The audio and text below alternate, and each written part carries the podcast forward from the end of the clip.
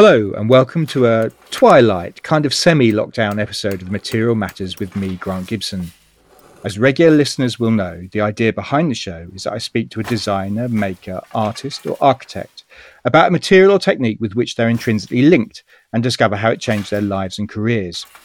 Usually, we do this by visiting the guest workshop or studio, but for the time being, we're making do by recording over the internet instead, and it seems to be going okay.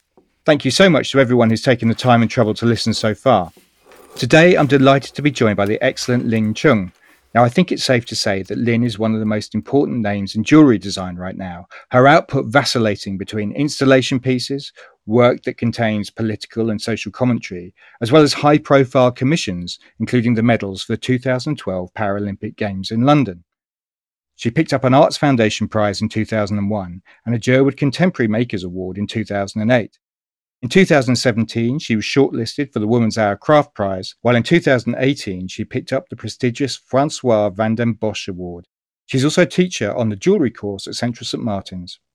As one critic said, Lin's work is a commentary on the human condition, a conveyor of the maker's thoughts and feelings, a constant exploration into the meanings of jewellery.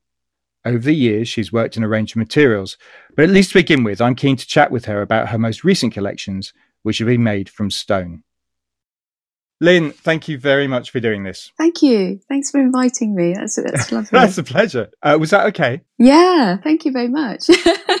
we usually do these interviews in our guest studios, as I said, or their workshops. Mm. Um, obviously, that isn't possible at the moment. So perhaps could you tell us a little bit about where you currently find yourself? It, in one way, I know, you know, in recent circumstances, um, that there's been a lot of dramatic change, but for me, it's not a huge difference or shift to what I would normally do. You know, I, I live outside of London. I've got my, you know, studio and workshop at home and it, it's near Farnham, you know, just outside of London. So mm. it some days feel like a, a, regular day because I would be here in the studio or at home, you know, and, and, and working away anyway. And then the other half of the week, I'll, I'll be journeying into London for teaching. So that's shifted and changed and it's sort of more drawn out, you know, I'm sort of here every day on the face of it, it just seems like a, a, sort of regular day, you know, until you switch on the news and, you know, listen to the radio and, and see what's going on in the world. So, yeah, pretty much my practice and working environment hasn't changed. So I work in a way, you know, I work from home anyway. Yeah. Can you tell us a bit about your workshop, Lin? Is it very tidy? Uh, are you a messy worker? Uh, how do you how do you work? you know, you're not the first person to ask that. I mean, I, I think because I'm quite a private person and, you know, I think with a lot of artists or makers, there's a very public side to you and, and it's always a curiosity to the private side, you know, and I'm the same. I'm always curious to know how people work. So uh, the tidiness, okay, it, it's not as tidy as you imagine. I like things as they are, and I like my own space and where I've left things. I think that's quite important. So I've got half the sort of workshop the jeweller's bench, let's say, in the house, purely because it's warm, we've got heating in the house. And the other half is in the garage. Um, half is where I've got the sort of stone cutting, bigger equipment. It's a bit messy, it's cold in there, and, and I share that with, um, you know, all, all, the other things that you would find in the garage, um, the lawnmower, the motorbike, etc. So it's not tidy on the face of it, but actually it's always the same when I come back. So in that sense, that kind of tidiness is quite important to me. So if I've just left a tool where it was, or if I've left a mess, I know I can come back and sort of pick up where I left off. Yeah, so I've got half in the garage and, and it's half in the house. and are you a biker? I'm intrigued. Ah, uh, no, it's my husband. So we're yeah, right. It's a lifelong passion, you know, of, of his. And I ride pillion. You know, I, I did learn to ride a bike at one point in, in, my life, but I never sort of progressed to my full license. So we, we have an interest in yeah, sort of vintage vehicles and um, vintage bikes, motorbikes. So it's a big part of our life, actually, and a big part of the garage. Can we kick off um, by talking about jewellery? Yeah. It seems to me that it presents a, a, bit of a dichotomy. On one hand, it's seen as frippery and unnecessary, but on the other, we invest certain pieces of jewellery with a, a huge amount of emotional import, you know, wedding bands, for instance it's also quite a difficult fit. It doesn't seem to quite go into the art world or, or the design world. Yeah. So, from your perspective, I'm interested to know why you think jewelry matters. I think what I like about it, and there's something important, is no matter how it's defined, you know, you, you could say from the high street to the artist studio and, you know, and everything else in between, great important works of jewelry, you know, and collectibles to the, the sort of throwaway, in fact, you know, in that you find um, so easily and to the mm. homemade is that I always find it fascinating because it, to me, it's still slightly shapeless and we don't know why. We maybe we use it and wear it. And so i like that freedom. I like the fact that i'm contributing to something that we all can. And it's like a an object that we can define it. It's in the dictionary. It says what it is and you can we can all recognize it. Like everybody understands a piece of jewelry and yet it still carries this sense of it signifies a sense of the unknown in life it's like an object that can absorb and make comment about all the uncertainties, you know, like, let's say, belief, like hopes, like dreams, like things that are intangible. It, it's an object that I feel that can kind of absorb some of that. And it's like a, a you know, opens up a conversation and a dialogue through it. So there's sort of many hmm. examples mm. of, I think we may know about it, we know what it's made of, but actually what it signified, why that person made it. And I'm thinking about things in you know, museums and from other cultures, and and we can marvel at what maybe that was trying to say, you know, on that day back then, or you know, w- when it was made. And I find that really quite fascinating that we still, as humans now, as you know, as we go about our life, that there's still a part of us that needs maybe objects to lodge that sort of thought, put those thoughts in, or um, a, a, way to communicate that, that, those sort of unknowns or hopes and um, you know that, that, that kind of thing. So I find that quite fascinating. Just when mm. it's mm. a bit like me, just when I feel like I dismiss it because yeah, it can be any shape, form, any material. That that's how I see. It. I know a lot of people may not you know think that immediately pops into their head, but um, I find that quite fascinating. That it's, it's this malleable, almost concept and form at the same time. You know, so yeah I, I, and it keeps me going. I think you know i have a kind of almost like a love hate relationship with it. And uh, and that kind of drives me in a way you know i find it fascinating. So i tend kind of not to take sides or have a um, you know I, I have personal taste obviously and, and connections with it but i find it very fascinating to explore the ins and outs of why we wear it, what it looks like, who made it, where's it from, uh, and the kind of why of it, why of its existence, you know. So yeah, mm. and I, and I feel that's very important. I think it, you know, I'm, I'm, I, I don't need to kind of let's say um, create a significance for it. It already is, and I and I feel comfortable with that. So it, it it's not going to go away, and and it's something that will will remain quite quite important. You know, either individually. Mm. Or, or collectively and, and publicly. Um, as a vehicle for expression. Well, let's get into a little bit about the why from your perspective. As you know, this podcast is focused on materials. You've worked in a number, but to begin with, at least, the one I'm keen to concentrate on is stone, and particularly its yeah. use in your series Delayed Reactions, which are, I mean, delayed reactions for the listeners are fundamentally they're kind of the badges that you'd see in political campaigns that are usually made of metal and plastic. But instead of being made from metal and plastic and being cheap, you've fashioned them from what lapis lazuli, for for instance, and yes, they yes. contain a, a, series of other other messages. In the first instance, what are you trying to say with them, Lin? What kind of messages do they contain? Well, the the the ones that you've described out of lapis, so it's a, a very deep blue, and mm. the the particular pieces of that series and, and actually inlaid into the surface are, are little gold stars.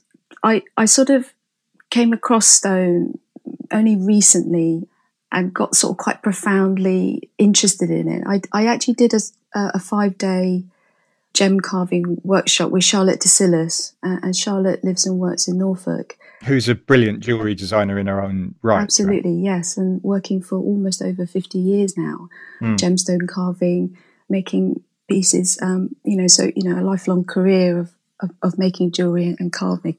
So it, it started there, you know, in 2014, and something sort of just hit me straight away. So I went from having no knowledge or any appreciation, in fact, um, apart from you know just um, appreciating Charlotte's work and, and, and other gemstone carvers, but no intense interest. So actually getting hands on the material at that point, you know, something sort of popped in my mind really. And I, I was just absolutely fascinated by it. Not least because Charlotte's a, a wonderful teacher as well as a maker and incredibly generous. Mm. So the whole experience, I think, of discovering what you can do with the material, uh, feeling it, cut, feeling it being cut, it, it sort of brought me back to maybe my earlier days in Brighton, where, where I trained uh, on my BA, of that that first moment of, of, of, kind of feeling a material and going, what what's this all about? And then and then something happens. You know, you sort of um, there, there's a, a, a, lovely sort of not entirely a, a full understanding, but you kind of connect with it and you go, mm. okay, I'm, I'm onto something here. So it was nice to discover that again. I think all, after all those years. And um, why were you looking at stone in the first instance? I think I had a kind of curiosity about it, and I it was one of those things that, that had sort of fascinated me, but I had no knowledge. So I think I just signed up just to um, have a go and, and learn a bit more about it. So from that point, I think I understood that it was a very different process to how I'd worked before. I'd always constructed objects, I'd always brought the material and added to. And when mm. you stone carve, it's a a subtractive process. So actually, you, know, it's obvious you, you take the material away, and you know what what you lose and what you reveal. So it was a huge shift in that sense as well. And I think it dawned on me that I'd not appreciated that before in my making. It was always an adding to, you know, and a layering of something. So uh, it it felt quite profound because of that too. Not only discovering a, a, a rather beautiful material, and I'm generalizing here because there are different stones, but having to think about maybe being creative with it in taking that material away. So it started there, and the delayed reactions series was sort of part and parcel of that. I think in the couple of years before the delayed reactions badges came out, and that was in 2016, driven by you know how the political and social landscape was changing you know in that in that year with the EU referendum um, you know with what was going on in the US at the time so in in the 2 years gathering machinery and equipment to try and cut my own stone so then I went away from Charlotte's and tried to set it up in the garage, you know, here or, or at home with mm. only the knowledge that I got from Charlotte that day. But then I started to research, I started to look at secondhand equipment. I just gathered what I could and, and just wanted to get going um, as soon as possible. And I think that sense of maybe discovering something and looking at something afresh with then by the time I caught up in 2016 with everything else going on, it felt like I was I was just trying to find my way with something. And at the same time, there was this cathartic feeling of trying to find my way through what was going on in the world at the time with material in hand. So this is looking back. At the time, I was still yeah. just kind of messing around with the stone and cutting and you know you know and the frustration of that you know breaking things and going okay that's not what i expected to happen or i wonder how to do this you know there, there was all of that kind of frustration and and, and loveliness of discovery mixed in. We're trying to make sense of the world, and um, I have Radio Four on almost you know constantly, and and and you know keeping update with what was going on. Some of it, I'm sure, and as I know now, it, it fed in. It, it, went all the way through. Somehow I processed it, and it sort of came out in, into the into the piece that I made at that point, which is the lapis lazuli piece, the same size as a large, yeah, like pin badge, and I carved, um, you know, almost exactly. I, I, made the recess in the back, and I sprung a pin inside to make it look like mm. a yeah a cheap pin badge.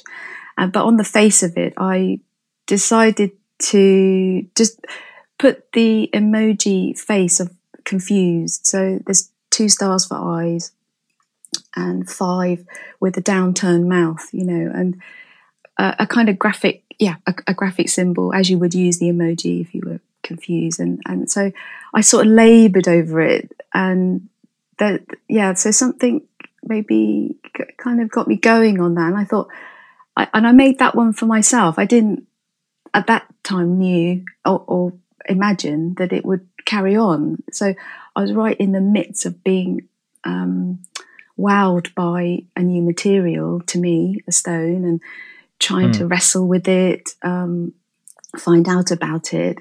And at the same time, there was a lot going on around me that I think sort of got absorbed into that, and that's how it all started, and it led on to other responses and ideas, and I ended up making a series based um, around um, the, the lapis lazuli set, so with different faces on the surface, so inlaid with different stars, different configurations. Um, each time, perhaps commenting on, on, on something, you know, trying to make sense of it, and they're perhaps titled "delayed reactions" in in the sense I there was a delay in absorbing uh, uh, the time of events and processing it, and also the longevity, uh, the, the the kind of time it took just for me to make in stone. It took mm. a long time because I was all, you know, making the mistakes and discovering and making improvements as I was going along. What What are the challenges of making in stone? I think for me, it's it's that unexpectedness that can be a frustration. I think you imagine it's very hard and you know and very sturdy which it is but you don't appreciate that actually within that there's fragility and the different um, types of stone you might come across and they have their own different properties so without that knowledge of gemology and you know insight into the, the mineral structure sometimes i'm just um, cutting away or I, might be forcing something and actually there, there was probably a way to do it that's much more sympathetic to the, the, type of stone that I've got in hand. So I, in a way, I sort of learnt by trial and error and just trying things out. It's never the same. So to have created that series, I think my initial thought was, as you would imagine, I, I would want them the same. And actually, that's not on offer to me in, in the stone. So every piece of lapis is entirely different. Mm. There are subtle changes and inclusions of other minerals that make it um, a bit more crumbly, I would say, sort of uh, brittle. So it's not as, as tight a material. But in the end, I embraced it. I thought, well, this is how I'm doing it and how I would appreciate it. So, um, in the scheme of things, you can judge the quality of a stone by what you know what's it's free of. Let's say so. Let's say lapis, the bluer it is, um, the higher the value or, or, the greater the appreciation. I was quite content that it it was the stone I had, and I, I could find within that a way to express the idea. So I wasn't so particularly hung up about the, the kind of quality in that sense of the stone, but just I just wanted it to do what I wanted it to do, you know, like yeah. hold together and more or less say, you know, what, what I was hoping, you know, to try and achieve with each piece. But that's also its strength. I think that the fact it is, it can be a bit fragile. You can't have the same piece twice, you know, even if you parted the same, the, the same rock. It has those unique qualities to it. And I think in a way that does add to, yeah, maybe the beauty of, of, of seeing a collection, then you can kind of appreciate that there's variety in that. And it goes against the kind of blanked out mass produced idea of the same badge, you know, exactly the same. Mm. Mm. I think it added to that as well without knowing it at the time, you know, you know, upon reflection. I'm intrigued. I mean, in this process, it sounds like the material came before the idea. Is that the way that you work generally, or how does your practice? You know, what is your process in that sense? The relationship between idea and material. Well, that's interesting because that also shifted up until the point of working with stone. I always, I still do to a certain extent now, but it, I've always been driven by an idea. So I, I would think about a, a concept or uh, you know some, something that I'm trying to you know wanting to express, and then I would gather the materials together, maybe to try and help me say that. You know, so it starts off that way, and then the materials get pulled together. Working with stone, it was the sort of complete opposite. So you're right in the sense it starts with the material. So I, I, would have to kind of feel around and imagine what I could say with that, you know, what that might lead to, what this might suggest, you know, in the qualities of the stone itself. And sometimes it's quite detailed and, and other times it's just the, the sense of a colour, you know, in in the delayed reaction series with the, the blue. So the fact that they it was a blue stone and the same color as the um, the EU flag, the same azure color, and azurite is the blue mineral that makes lapis the, the lovely blue that it is and, and the gold. So in this instance, I'm borrowing much more from the material and letting that drive and maybe instill ideas. So that's been quite a, a big shift and um, it, it's been a lovely way to work. I mean, it seems to me you're you're constantly playing with the the possibilities of, of jewelry and what jewelry is, and mm. also the mm. things around jewelry, really. Yeah, and I was intrigued yeah. by your Keep series, where you produce pieces with titles such as "Bottom of a Plastic Bag" that looks I mean, the piece itself looked like the bottom of a plastic bag, yes. only it was made from rock crystal and attached to an 18 karat gold chain. Yes. I mean, what was the thinking behind that series, Lin? You're right. I do have this fascination with jewelry in all ways and forms, you know, in thinking about it conceptually, owning it, wearing it. I appreciate it, you know, and I, I you know, I teach and I engage with it as well. So I, I find it a really, you know, an enlivening and, and inspirational you know subject to explore and object or piece to wear and engage with and i just noticed that part of the life of jewelry or the object and thinking about it is maybe its care and where it lives in our homes or on our desktops or in our pockets or connection with the body you know so and that detachment as well. So coming back to you know keeping items that we never wear and they're it's still there somewhere kind of safe and um, meaningful you know you know where it mm. is, and I, and I find that quite interesting. I find that kind of proximity of where an object is can also tell us something about how we you know look after it and care about it and that's not always uh, positive you know sometimes it's it's a bit of neglect and absent-mindedness and and i found that i i do care for for my jewelry and objects but there's I'm also quite practical. So, and I, you know, I, I used to travel a lot. So I always had jewelry with me and I, I enjoy wearing other people's work, very rarely my own. And I noticed I would just, um, not out of disrespect for the piece, but just out of practicality, I would wrap it up in whatever I had. And if you're a maker, you've got you know work everywhere and jewelry everywhere, and they're always in plastic bags, little um, pouches, and that um, jewelers or makers are familiar just that first contact of a piece that you you hide away or protect so i started to think about where my objects were and how i looked after it and at the same time you know car- carving into rock crystal appreciating the clarity of it and get getting to grips with it i just decided to maybe meditate a little bit further and speak about jewelry in another way so using um, making a kind of new object to speak about maybe looking after something sentimental.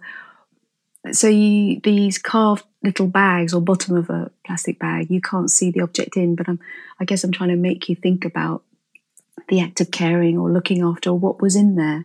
So it took the the space uh, a piece would be in the bag or wrapped up in a tissue or you know in, in a corner of a box. Um, so a, a, kind of contrast with maybe with the absent-mindedness and every day um, but nevertheless, there was something um, important in there, and as a new piece of jewelry. Is it important that people wear these pieces for you? Uh, that's a good question. I think it's something. It's never at the forefront of, of what I'm thinking about, but I find it a nice challenge to because when you think sort of conceptually and deal with ideas, it's very you know it's easy and uh, to forget, um, like you say, the wearing of jewelry. So I I do find it a nice challenge to be able to try and build that into the piece to involve it as well, you know, as best I can. Because I find ultimately just to make a lovely object, it can work. But I think it's also an extra challenge if I can make it wearable as well, you know, and, and, and mm. I don't lose any of the, the, the concept or, you know, it's not a compromise. So to build it in as a point of focus in a in a kind of sympathetic way, I, I think it it's nice. And if I do see people wearing it, I feel sometimes it, it yeah, it gives it another life, doesn't it? I think you see it on someone being worn, being appreciated, and almost at that point, it sort of belongs to them, even momentarily. It leaves me, but and you kind of accept that. Is that a strange feeling when it goes? Uh, I've been asked this before, and I've thought about it myself. I, the pieces, because I think they seem very personal and you know, quite singular and, and uh, almost from sentimental, you know, starting points. It does. It's not an odd feeling. I, I, I sort of, as the years have gone on, I think I quite welcome that. I quite enjoy it. It's slightly part of the maybe like the the, the whole reveal at the end. It's sort of a, a kind of yeah. No, I enjoy it. I, I think it, it's nice. I like the fact that it can go off and you know have its own life and be appreciated mm. in, in another way or, or not appreciated. In fact, you know, you sort of um, get to the point where making or expression isn't entirely just the uh, from my perspective although it obviously starts that way but i'm also engaging in the world and, and a bigger yeah a bigger conversation. You're a part of something. So i quite enjoy that now. I, I, I do i do like to see that. Can we talk a little bit about your your background? You were the third daughter and, you, and your parents were originally from hong kong. Mm, mm. you grew up in wiltshire where your father ran a chinese takeaway. Yes. How did the family end up there well, my father came over in the late 50s, early 60s. You know, he sailed over from, from Hong Kong and without my mother at the time. Mm. And he was part of an, an, influx of economic migrants that, that came um, from Hong Kong to, to the UK. And actually, he sailed into Liverpool um, and started off there actually in his, in his, um, in his work and career. He trained as a chef and a cook and, and he worked in kitchens as a as a young man there. I believe in, um, and then sort of over into Middlesbrough. So there's a, a connection there. I think as the years went on, um, he decided to um, bring my my mother over, and you know, and sort of put down roots in England.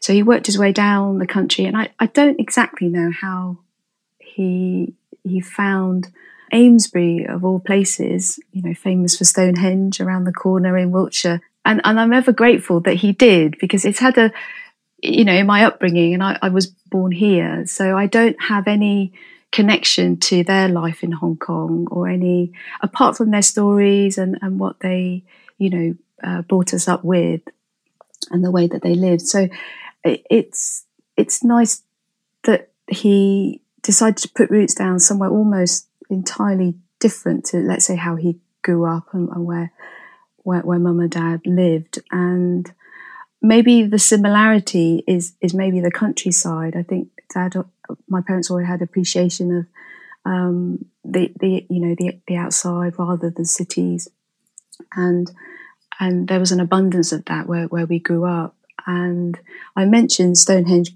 because it, it, it is in, you know, of course, incredibly famous and, and uh, uh, you know, huge landmark and significance, but also the landscape and the history of, of that area. And it, it did feed in, you know, into my upbringing at school.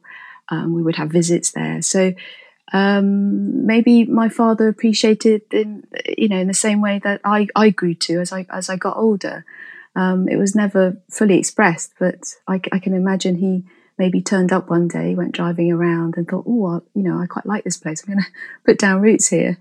Um, and, open a takeaway. So yeah, that's how that's how we grew up. Mm. And was the takeaway like a family concern? Were you working there as well, or how did that work? Yes, in yes, in um, in, in my early years, I think more as a, a, young child rather than as a teenager. So yeah, it was run by my father, and um, my family worked there. Um, at that time we actually you know lived above uh, in in the flats, so we were right above the, the, the takeaway in the kitchens that were downstairs, you know, in, in, the village at the time. That's how we grew up. We would yeah get up, you know. I would go to school. The weekends I would help in the kitchens, help help my mother and father, and you know, odd evenings we we would be there, or if if not, we would be living up in the flats doing homework or something. So there was a sense of um, uh, you know, we were a very sort of practical family, really.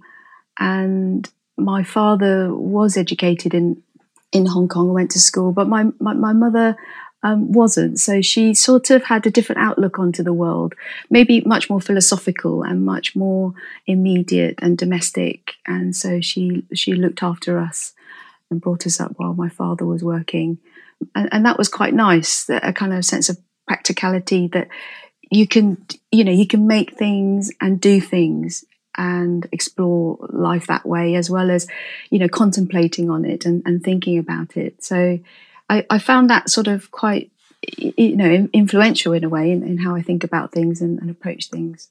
You know, even now in, in, the making. I remember you saying, I think to Jenny Murray on on Woman's Hour that that um, you and I'm going to quote interpret creativity as a constant source of annoyance to my parents.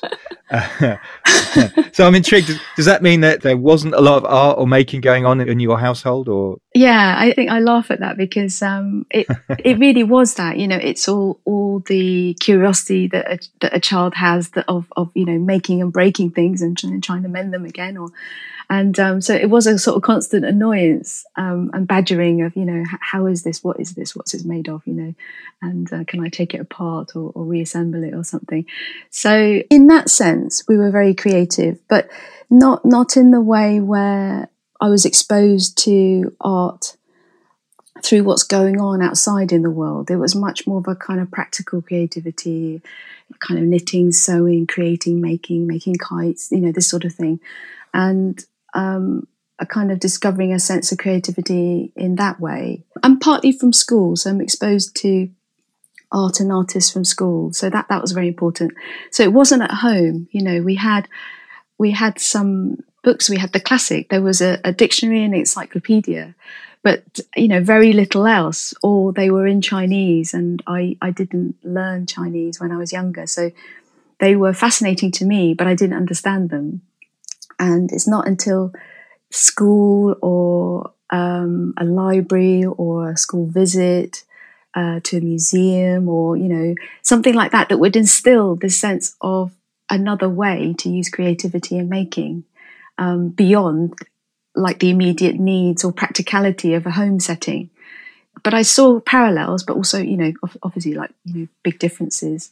So yeah, it wasn't engendered at home in, in that sense, this, this kind of learning about art and design that came from school, college, and, and then, you know, at university. When did it dawn on you that you wanted to be a maker or an artist? Was, was, there a moment you can pinpoint? I think it was probably as early as from school. I, I think in engaging in the different subjects, how it was separated then, you know, you had very, I, I imagine schooling, it's like this now, but, you know, this division of, you know, the the academic subjects, and then there was art and a kind of creativity. I guess it's done that way to manage each discipline. So I had a leaning towards the creative subjects. I think I felt then that not only did I enjoy the creative side, the making, the painting, or the drawing, I found I could advance in it. I, I, at least I saw a way through that I could, mm. you know, kind of either get better, which is always the you know the impression you, you you advance and get better. But i felt there was a sense even then that you can kind of discover um, other truths or you know it seems very grand for you know like a school child thinking about it. But i do remember thinking that. I thought gosh this is quite inspirational. You know this is you know you're tapping into other ways of thinking here and you know exploring. And actually um, a much more rounded way to judge something. I thought i found that quite liberating. Um, and maybe that's the distinction that actually there were there were different ways to agree or disagree. And i thought that was quite exciting you know. So some people would like something let's say and then others wouldn't. And uh, and and, and I, I enjoyed that dialogue i think that you know i remember having with either the art teacher or the other students you know we were all doing the same thing and yet it all came out always entirely different and I, I thought that was fascinating to, to notice. Whilst, let's say, the other subjects, not not that they were, um, you know, any less easy or difficult. It's just that it seemed like you would arrive at one conclusion, you know, and it's the application of that conclusion that probably has the excitement to it. But as a school child, you don't really know what you're going to do with all that knowledge. So it seemed narrow in that sense, and I think I enjoyed the art, the you know, the art subjects because it, there was a um, a collective freedom to it. And I, I, thought that was quite nice. The notion of becoming a jewellery designer came later still when you were doing a BA at the University of Brighton in wood, metal, ceramics, and plastic. Mm. It seems the turning point, interestingly, was the discovery of a, of a book. Oh yes, the, the course is wood, metal, ceramics, plastics, as you say, and it attracted me. I think be- because of that, like you know, exploring these materials, and as part of the um, you know what what we studied and what we looked into, then then the kind of what you did with that material came through. So we explored um, making um, different objects and ceramics, and then jewelry and metalwork also, you know, came into that.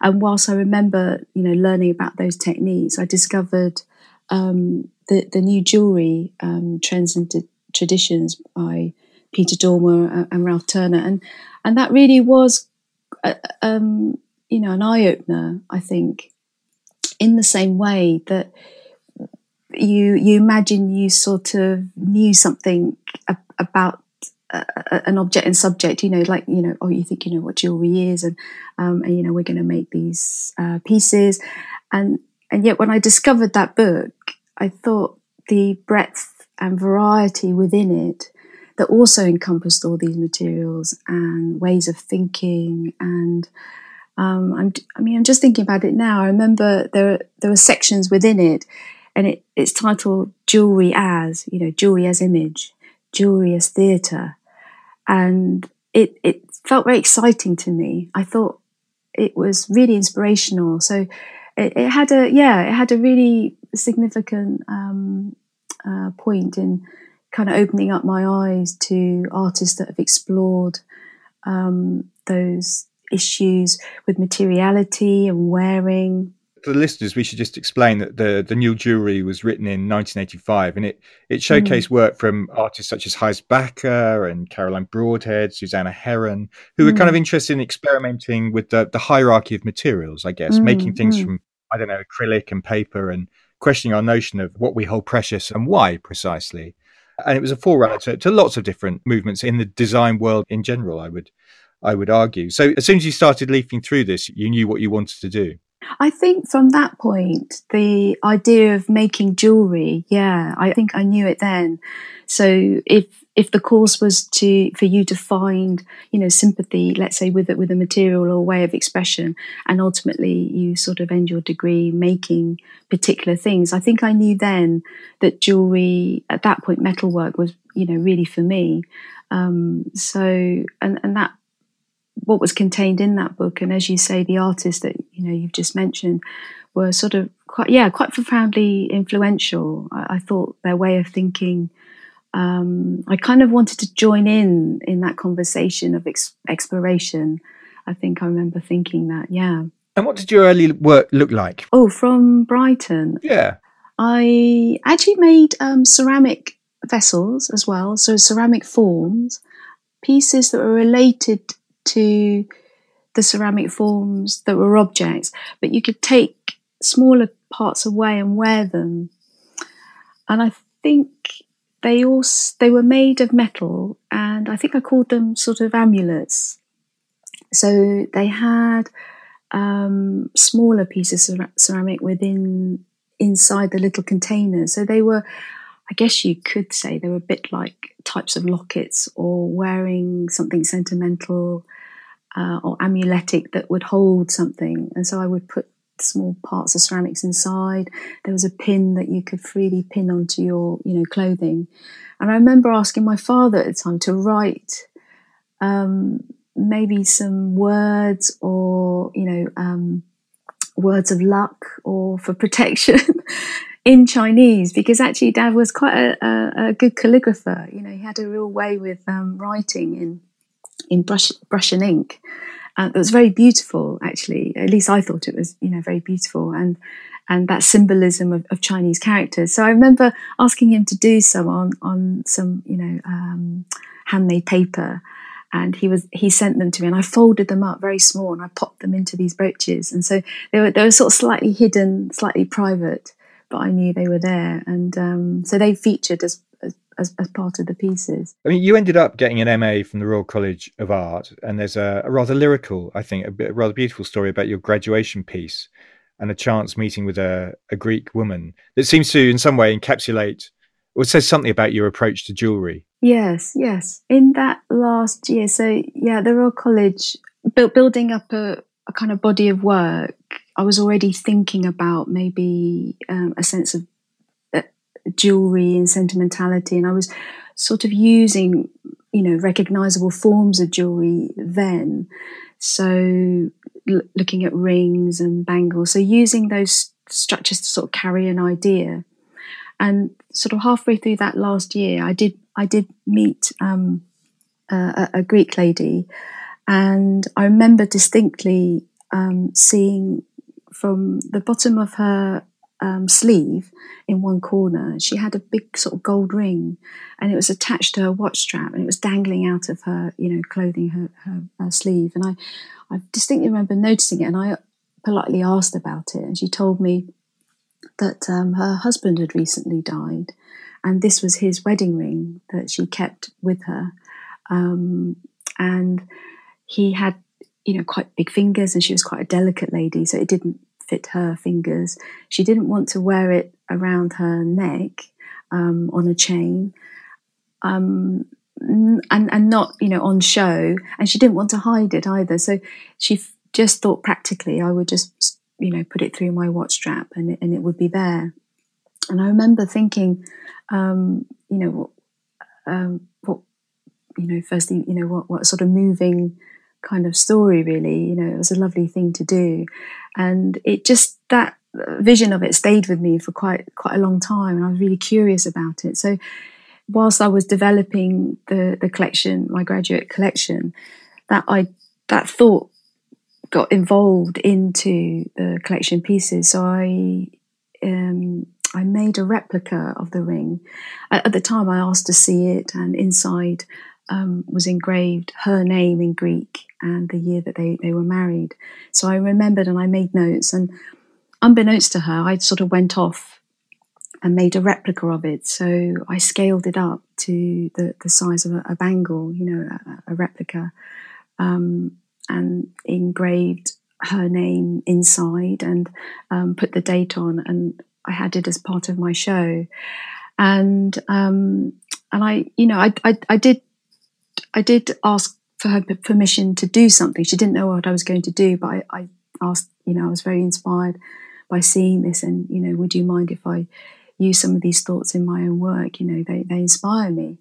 And I had the piece in the show and um, she came along to, to see it and she was very moved. And um, the, the lovely thing is that she bought the piece and now she own, she owns it. So she owned it from that day, and she does wear it from time to time, and um, and that was you know over twenty years ago. So you're right. It probably does encapsulate almost like let's say in a nutshell. Perhaps I would go from a thought, um, seeing something, I would sort of you know uh, rally around, gather materials or a way of working, decide upon it, and then there's an outcome, you know, and a piece. And it wasn't necessarily made for her, but as it is, she yeah she owns it now, and, and it belongs to her.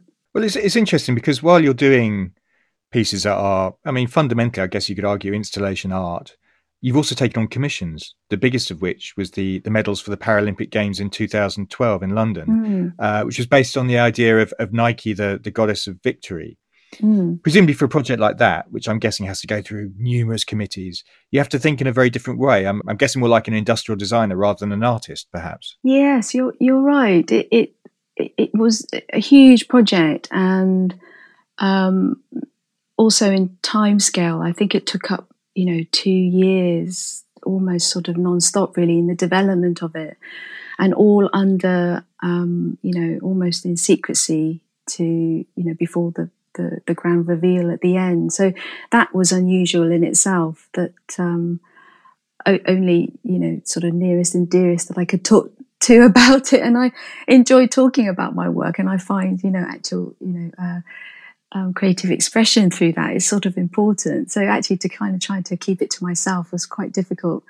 already. And um, it, it was ve- it was very different. Yeah, I think actually to appreciate it's they were very supportive. I think everybody that I worked with, no matter how big the team was, and there was the Paralympic Olympic Committee, there was also the Royal Mint as well, and uh, and everybody else, you know, that also has to meet and kind of agree on every little detail that goes on the medal, you know, and sometimes um, things would have to happen overnight because to get a group of people together to view something is is not you know an easy task. So um, the, the, the pace of things and having to kind of work in that way uh, w- was very difficult at times. And responding to that, whilst if you work on your own, you can more or less set your you know your own deadlines and work within that structure and i'm more used to that so i think that shift of gear in working and collaborating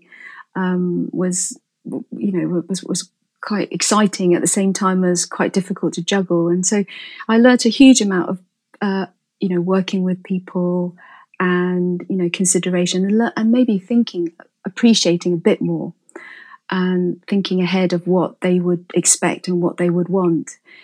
Generally, um, I, I, would be just having that conversation with myself if I'm making my own pieces and work. And, and so that sense of appreciation, I think, um, from all perspectives, uh, it, it is, you know, was, was, was very good. It was quite tough at times, I think. so I'm, I'm intrigued um, in your monograph called Tomfoolery, which is a pun on jewelry, a Cockney rhyming slang, obviously. There's a section that contains a kind of email exchange between you and Caroline Broadhead, who we mentioned mm. earlier.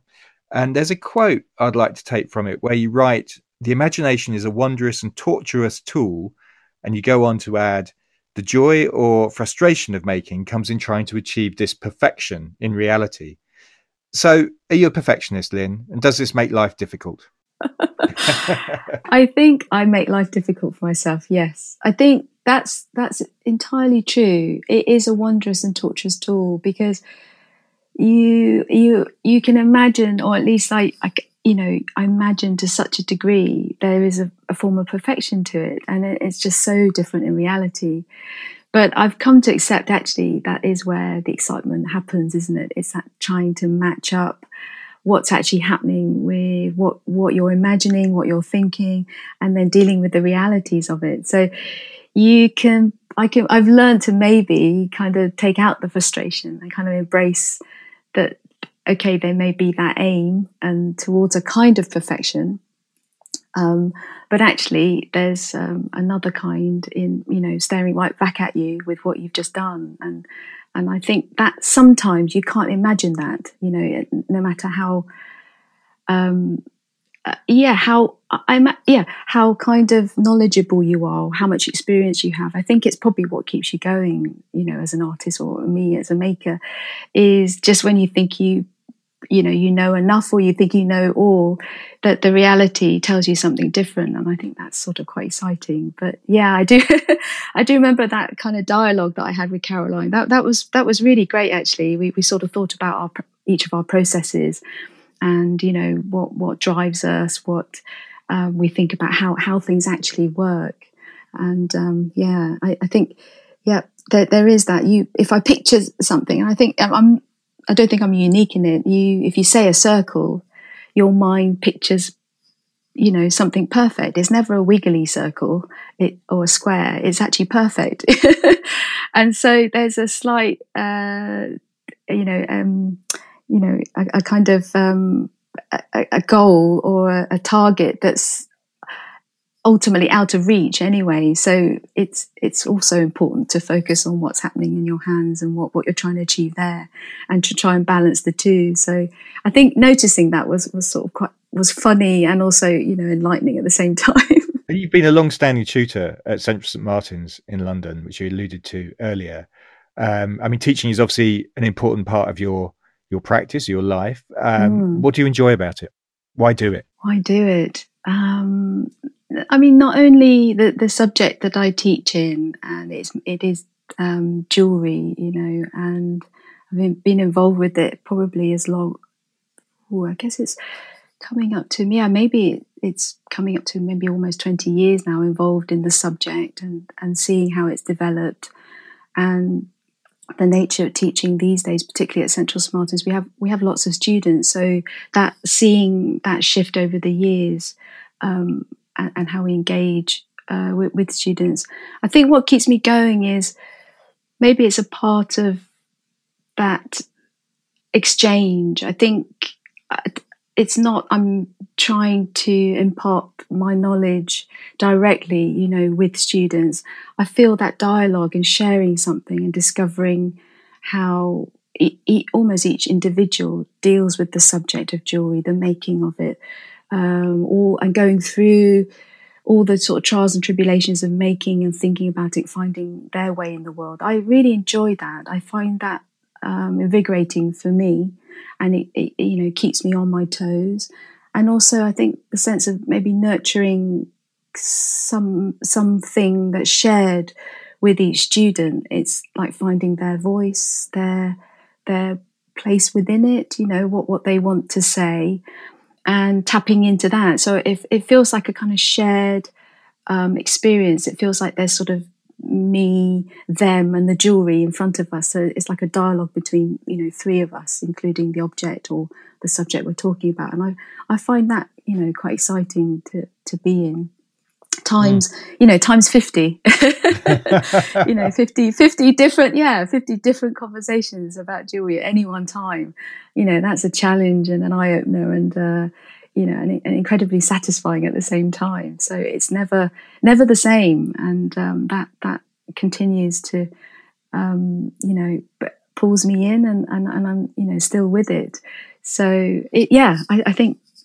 I think it's probably that yeah Lin, I've taken up loads of your time. So this is the final question, and then I will let you get on and, and do what you've got to do. Traditionally, we at this stage of the interview, we ask, you know, what are your plans for the future? What can we be expecting from you? Oh, um, well, since sort of lockdown is, you know, slightly easing, and I, I can see that, you know, sort of life is coming back, not not to entirely normal, but we're, you know, we're finding our way through things.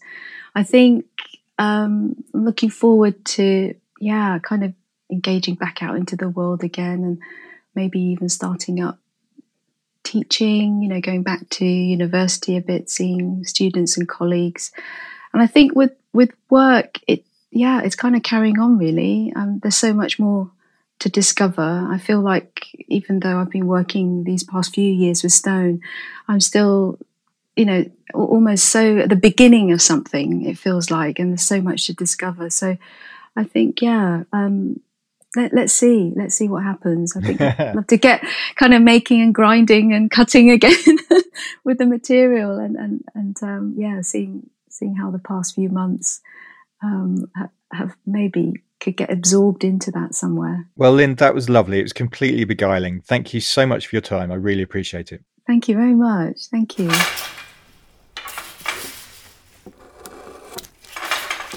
And to learn more about Lin's work, go to lincheung.co.uk. There are images from the interviews as well as little films and other things on my Instagram page, Grant on Design. If you've enjoyed listening and want to see this podcast flourish, then please rate and review on Apple Podcasts or wherever you listen to this from. If you feel so inclined, you can go to my Patreon page and make a pledge at patreon.com forward slash material matters. You'll be helping to take the message of the importance of materials, skill, craft, and design to a whole new audience. Just to let you know, too, that I'm planning to do one more of these lockdown specials in July. Uh, then we'll be taking a short break before coming back in September. Thanks so much for listening, and I hope you're all staying safe.